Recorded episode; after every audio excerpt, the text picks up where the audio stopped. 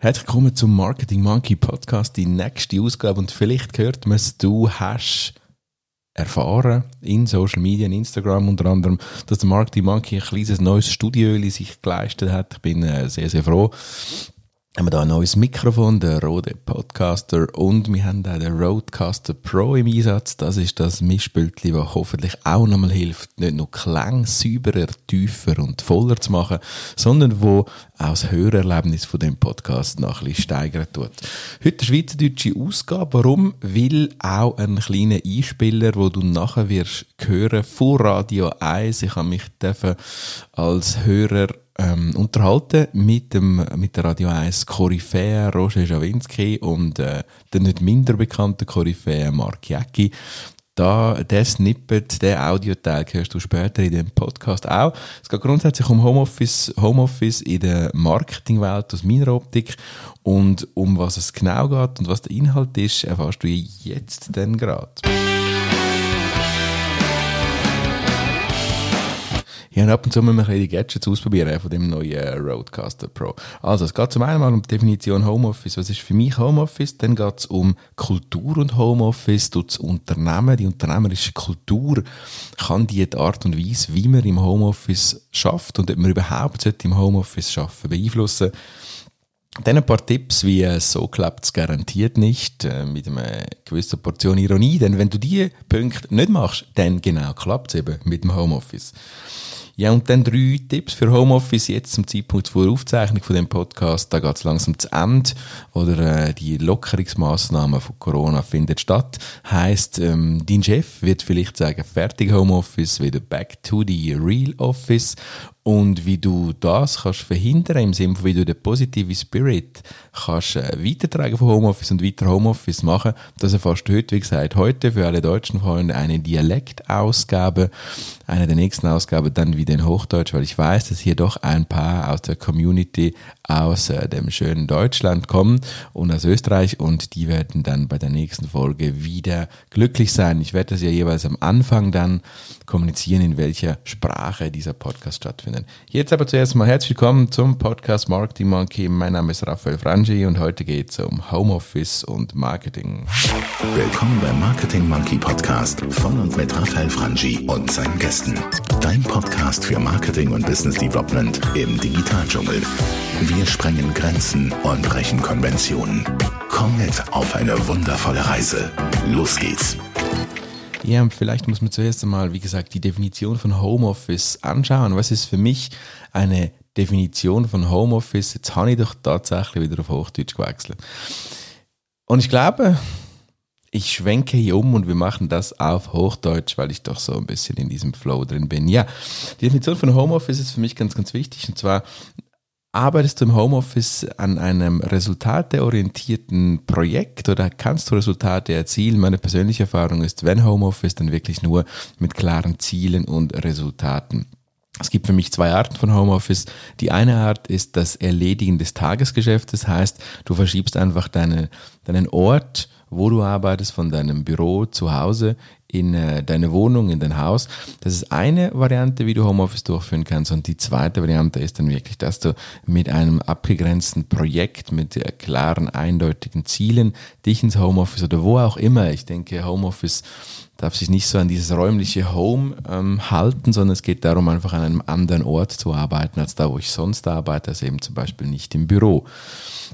Meine persönliche Erfahrung ist hingegen auch, dass das Arbeiten in Homeoffice mit klaren Zielen, also an abgegrenzten Projekten oder Aufgaben, für mich persönlich erfolgsversprechender ist.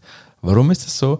Ich habe das Gefühl, der Output ist schlichtweg höher, wenn ich mir dieses Ziel setze, an diesem Ziel arbeite und dann auch klar abends oder nach zwei, drei Tagen Homeoffice diese Messbarkeit habe und sehe, gut, habe ich diese Ziele, die ich mir gesteckt habe, erreicht oder nicht.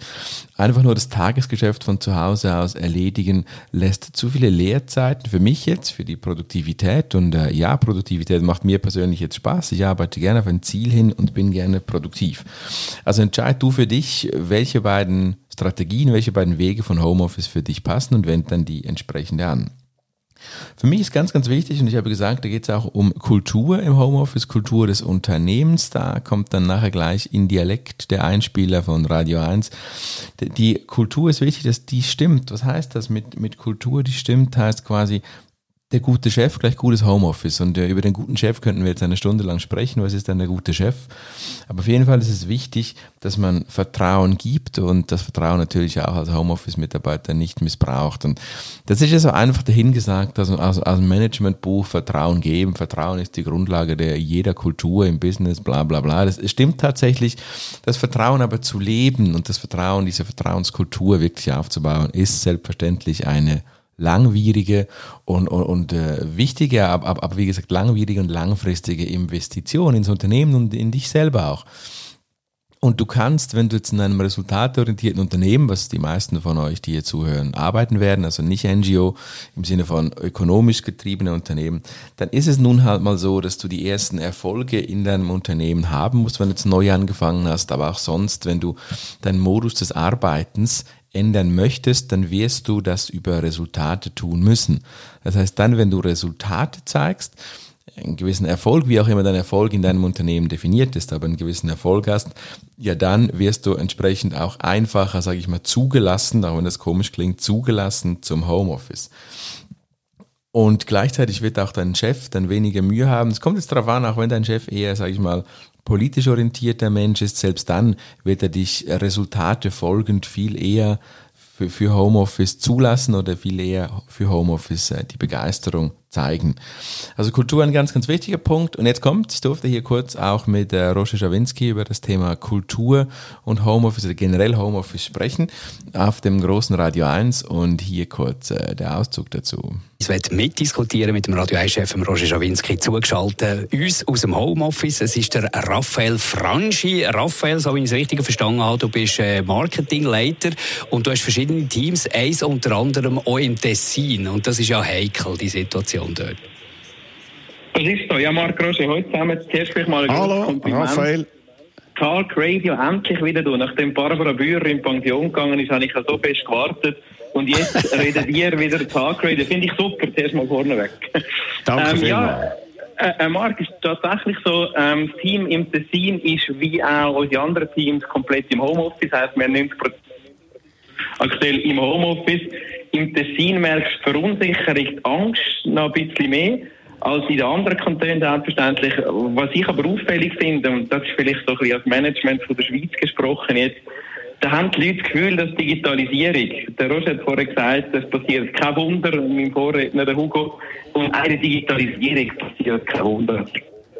Es passiert kein Wunder, das ist richtig. Aber was muss man denn jetzt machen in so einer Situation? Wie gehst du damit um, dass das Team äh, möglichst, auch, ja?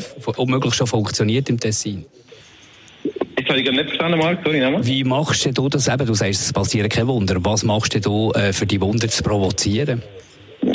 Also das, was jetzt halt und, und, und, was jetzt kommt oder was jetzt passiert, was wichtig ist, ist, dass die Führungskultur, die du als Firma oder als Vorgesetzte schon vorher aufgebaut hast, das spürst du jetzt. Also wenn deine Führungskultur, das, der Umgang mit deinem Team gut funktioniert hat vor der Krise, funktioniert es auch jetzt gut.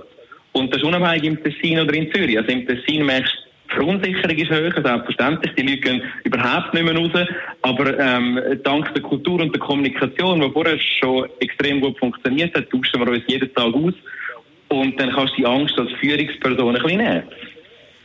Das finde ich ganz wichtig. Also was du da sagst, man kann da den Schalter nicht umrühren. Und ich merke das jetzt auch bei Radio 1. Motivation ist eher noch gestiegen bei unseren Mitarbeiterinnen und Mitarbeitern. Wir haben das Gefühl, man braucht uns. Es ist wichtig. Wir haben jetzt noch wichtigere Funktion als sonst und äh, möchte mich da jetzt an dieser Stelle eben aus der Distanz, äh, weil ich jetzt schon zweieinhalb Wochen, glaube ich, nicht mehr an der Hottingenstraße zu bin, bei meinen Leuten bedanken und sagen, jawohl, äh, das Klima, der Spirit ist vorhanden und ich hoffe, dass das eben auch bei dir ist, Raphael, dass du genau da jetzt davon profitierst, dass du da eine gute Führungskultur hast können durchziehen in der letzten Zeit.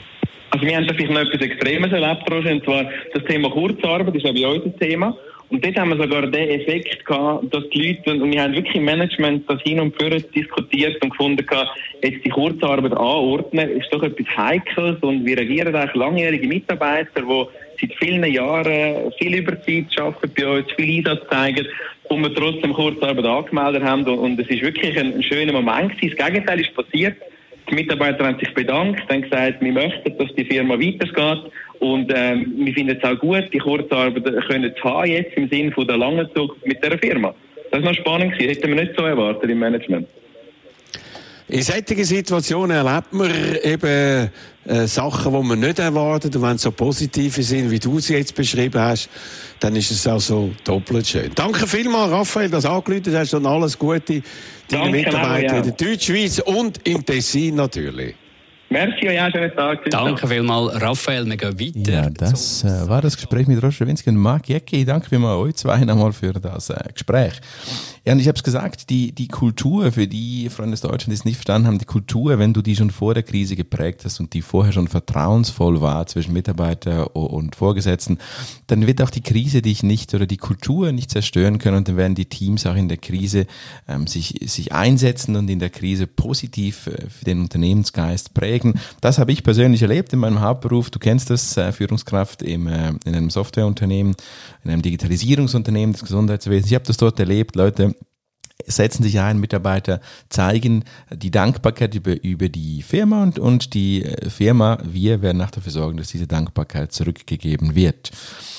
Ich möchte zum nächsten Punkt kommen in meinem Podcast hier, Marketing Monkey, wo du eingeschaltet hast. Hier sprechen wir heute rund um das Thema Homeoffice und äh, das Homeoffice, wie klappt es garantiert nicht, wäre ist mein nächster Punkt. Ich habe mir überlegt, was sind so die absoluten No-Gos von Homeoffice, und, und ähm, da, da gibt es die üblichen, die du bestimmt auch kennst, aber für mich einen der wichtigsten ist, ist wirklich, und das klingt so banal, sprechen alle darüber, aber es ist wirklich so, dieses Anziehen von normalen Kleidern, also nicht am, am Pyjama irgendwie raus aus dem Bett direkt was tun, sondern sich frisch machen, sich wie zur Arbeit gehen, anziehen, stylen und dann sich räumlich trennen in eine Art Büro. Und das kann jetzt ja, ich weiß auch nicht, die Besenkammer sein, ja, es kann der Balkon sein, ja, es kann irgendwo sein, aber sicher nicht dort, wo du schläfst. Wenn du jetzt nur eine Einzimmerwohnung hättest, dann wird es ein bisschen schwieriger, aber versuch dich trotzdem räumlich zu trennen dann bau trotzdem deine Pausen ein. Also das heißt, wenn du, wenn du wirklich 8, 10, 12 Stunden arbeitest, auch im Homeoffice, dann guck, dass du dir die Pausen einplanst und die, von den Pausen her die auch räumlich wieder verschiebst. Geh raus, geh, keine Ahnung, in den Keller, geh ins Treppenhaus, aber verschieb dich irgendwo in Pausen weg von, der, von deinem eigentlichen Arbeitsplatz. Und ganz wichtig, äh, ganz wichtig noch der letzte Punkt, wo ich sage, der wäre aber allgemein auch wichtig, wenn du jetzt nicht im Homeoffice arbeitest, im Homeoffice umso wichtiger, schreib die Ziele auf, mach das, obwohl ich liebe ja Digitalisierung, wie du weißt, aber ich mache das auch gerne im, Home, im Homeoffice auf Papier und kreuzel das Ding ab, häkel das Zeug ab, wenn du es erledigt hast, denn dann wirst du deine Ziele auch wirklich erreichen. Ja, und mein letzter Punkt, ich möchte ja nicht unnötig lange werden in diesem Podcast, die drei Tipps, wie Homeoffice auch nach der Krise weitergemacht werden kann, äh, weiter betrieben werden kann, insbesondere wenn du jetzt auf der Arbeitnehmerseite bist und sagst, ja, mein Chef ist ganz bestimmt nicht offen, Homeoffice nach der Krise weiterzuführen, dann hilft dir bestimmt diese zwei, drei Gedanken. Ja, wenn du, wenn du im Homeoffice zum Beispiel mehr Resultate als vor dem Homeoffice erzielen kannst, dann ist das für deinen Chef nicht die Bestätigung, dass du vorher eine faule Socke warst, sondern es ist für ihn die Bestätigung, dass diese neue Art des Arbeitens eben auch die Produktivität bei dir persönlich steigern kann. Und wenn dein Chef jetzt sehr ökonomisch getrieben ist, was wie gesagt wahrscheinlich der Fall sein wird hier bei meinen Zuhören, dann ist es tatsächlich so, dass äh, die mehr Resultate ihn überzeugen werden, dass Homeoffice eben auch was Gutes ist nach der Krise. Zeige ihm ein bisschen positive Unterschiede sonst auch auf, wie es dir besser geht oder wie du dich besser fühlst. Wenn du, wenn du ein Vorgesetzter bist und selbst ein Team führst im Homeoffice, dann zeig die Zufriedenheit des Teams auf, wenn die dann wirklich auch so ist.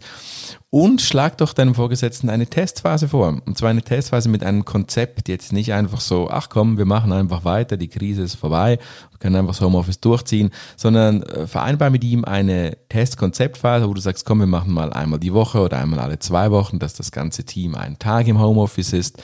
Oder macht eine Rotation, was übrigens auch äh, im Zeichen der, der des Viruses, das ja noch, äh, des Virus, das ja noch lange nicht vorbei ist, empfohlen wird, dass du vielleicht im Team rotierst. Montag ist äh, Mitarbeiter 1 im Homeoffice, Dienstag Mitarbeiter 2 etc., dass du so doch diese Motivation aufrechterhalten kannst. Versuch das so ein bisschen schriftlich mit deinem Vorgesetzten zu vereinbaren, niederzulegen, denn dann wirst du auch diese, diese dazugewonnenen Möglichkeiten des Homeoffice schätzen können und das in Absprache mit deinem Vorgesetzten.